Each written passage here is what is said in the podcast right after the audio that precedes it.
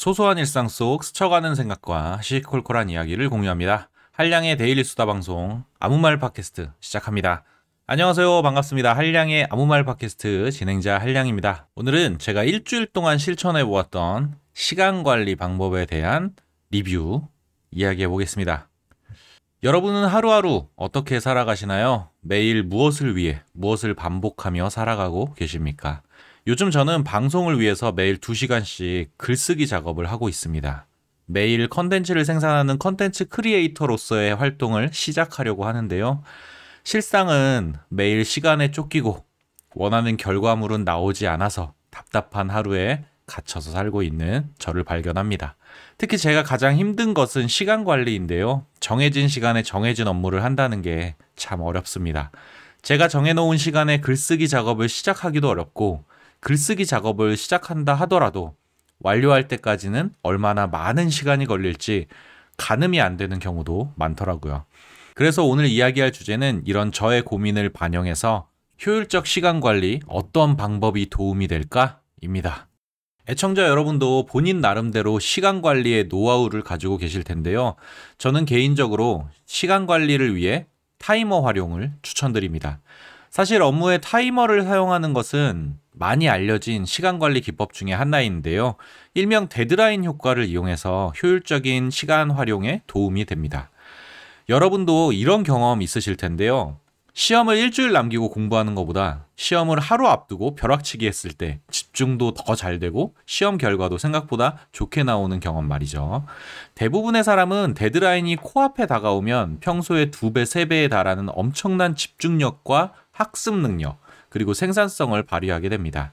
이런 현상을 데드라인 효과라고 부르는데요. 이 현상을 일상에 가장 쉽게 적용할 수 있는 방법이 업무에 타이머를 사용하는 것입니다. 타이머가 데드라인의 역할을 하는 것이죠. 앞서 말씀드린 것처럼 요즘 저는 매일 스크립트에 치여 살고 있습니다. 그러다 문득 시간을 좀 더 효율적으로 활용할 수 없을까 의문이 들었는데요. 이런 고민을 하던 차에 업무에 타이머를 사용하라는 방법을 발견하게 되었습니다. 과연 이 방법은 저에게 맞을까요? 그걸 알아내기 위해서라도 실천을 한번 해봐야 되겠죠. 그래서 일주일 동안 제가 직접 타이머를 사용하면서 느낀 점을 여러분들과 공유해 보려고 합니다. 결론부터 말씀드리자면 타이머 활용은 제 생산성에 참 많은 도움이 되었습니다. 더불어 일주일 동안 타이머를 사용하면서 제 나름대로 타이머 효과를 높이기 위한 세 가지 깨달음을 얻게 되었는데요. 한번 이야기해 보겠습니다. 타이머를 사용하면서 얻은 첫 번째 깨달음은 타이머는 멀티태스킹이 아니라 single tasking에 적합하다는 겁니다. 타이머 사용은 정해진 시간에 더 많은 일을 하는 것이 목적이 아니라 정해진 시간에 해당 업무를 잘 마무리하고 완료하는 것이 목적인데요. 첫째 날 저는 타이머 사용을 일명 time attack의 개념으로 이해했습니다. 게임에서 time attack이란 정해진 시간 안에 최대한 많은 미션을 수행하는 것을 의미하는데요. 저도 타이머를 사용해서 최대한 짧은 시간에 최대한 많은 일을 처리하려고 했던 거죠. 하지만 저는 첫날부터 이 도전에 회의감이 들기 시작했습니다. 오히려 타이머에 쫓기며 무엇 하나 마무리하지 못했고 우왕좌왕하는 제 모습에 일명 현타가 와 버렸던 건데요. 애초에 저는 시간에 쫓기는 삶에서 벗어나고 싶었습니다. 그래서 타이머를 통해 시간을 효율적으로 관리하려 했던 거죠. 그런데 정해진 시간 안에 더 많은 일을 처리하려고 하니까 오히려 시간이 더 부족하고 시간에 쫓기는 느낌이 드는 겁니다. 시간에 쫓기는 삶이 다시 반복되기 시작했던 겁니다. 뭔가 잘못되었다. 라는 생각에 타이머를 이용하는 방법을 다시 찾아보았는데요. 그러다 이런 글을 보게 되었습니다. 요즘 세상은 매 3분마다 새로운 자극으로 우리의 집중을 방해한다. 하지만 우리가 다시 집중하기까지는 최소 11분이 걸린다. 이것은 이론적으로 우리가 절대 집중 상태에 빠져들 수 없다는 것을 의미한다. 우리에게 타이머가 꼭 필요한 상황이 온 것이다. 타이머를 사용하는 목적은 최대한 많은 일을 하기 위해서가 아닙니다. 타이머를 사용하는 목적은 정해진 업무에 최대한 집중해서 정해진 업무를 최대한 빠르게 완료하는 것입니다. 타이머를 사용하며 알게 된 사실 두 번째는 정해진 시간에 처리할 업무 범위를 명확히 정의하고 배정하는 사전 작업이 굉장히 중요하다는 겁니다. 첫 번째 날 이후에 타이머를 사용할 때는 정해진 시간에 처리할 업무 범위를 제한해야 할 필요가 있다고 느꼈습니다. 제 경우를 예로 들어보면 저는 스크립트 쓰는 일에 타이머를 사용하는데요. 스크립트를 쓰는 업무는 크게 두 부분으로 나뉘어집니다. 자료조사 업무와 글쓰기 업무인데요. 저는 처음에 타이머를 60분에 맞추고 각 업무를 진행했습니다. 자료조사를 할 때는 60분이라는 시간이 여유로워서 설렁설렁 딴짓을 하게 되었고요.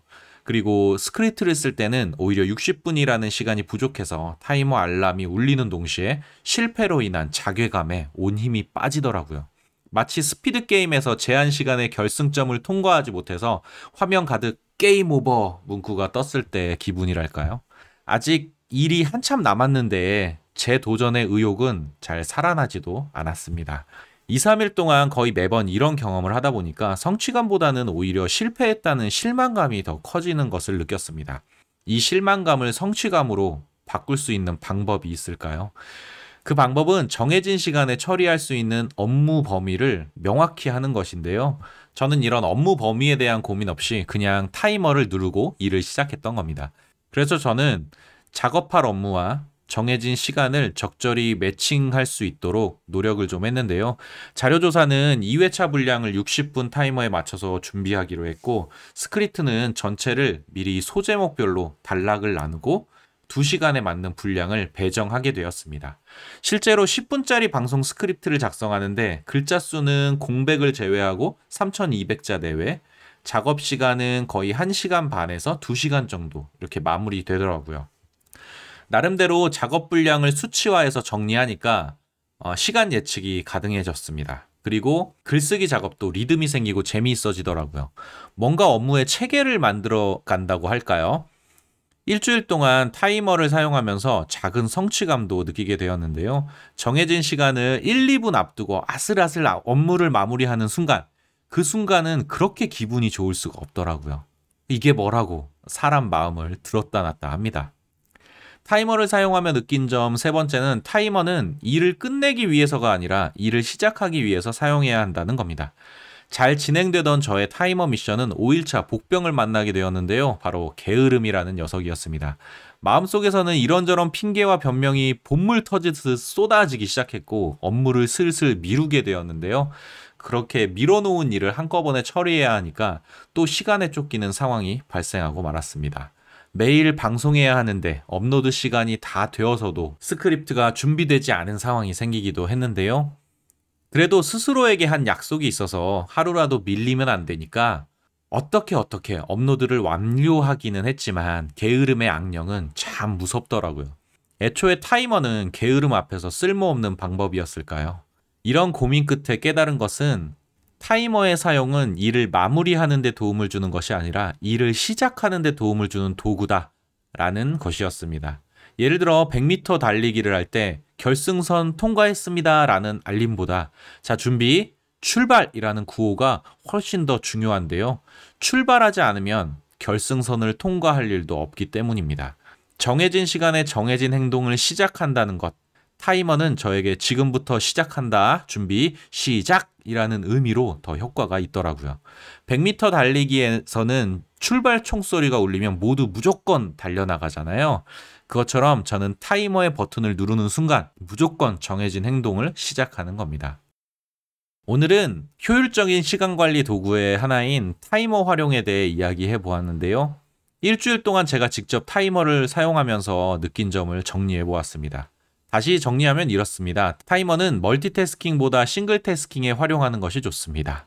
그리고 사전에 타이머 설정 시간 동안 처리해야 할 업무 범위를 명확히 하는 것이 좋습니다. 그리고 마지막으로 타이머는 일의 완료가 아니라 시작을 돕는 도구로 활용하는 것이 좋습니다. 여기까지 제 개인적인 타이머 사용기였는데요. 여러분은 어떻게 들으셨는지 궁금하네요. 우리 애청자 여러분들도 효율적인 시간 관리를 위한 자신만의 경험과 노하우를 함께 공유해 주시면 좋겠습니다. 오늘 제가 준비한 이야기는 여기까지고요. 들어주셔서 감사합니다. 다음에 만나요. 안녕. 뿅!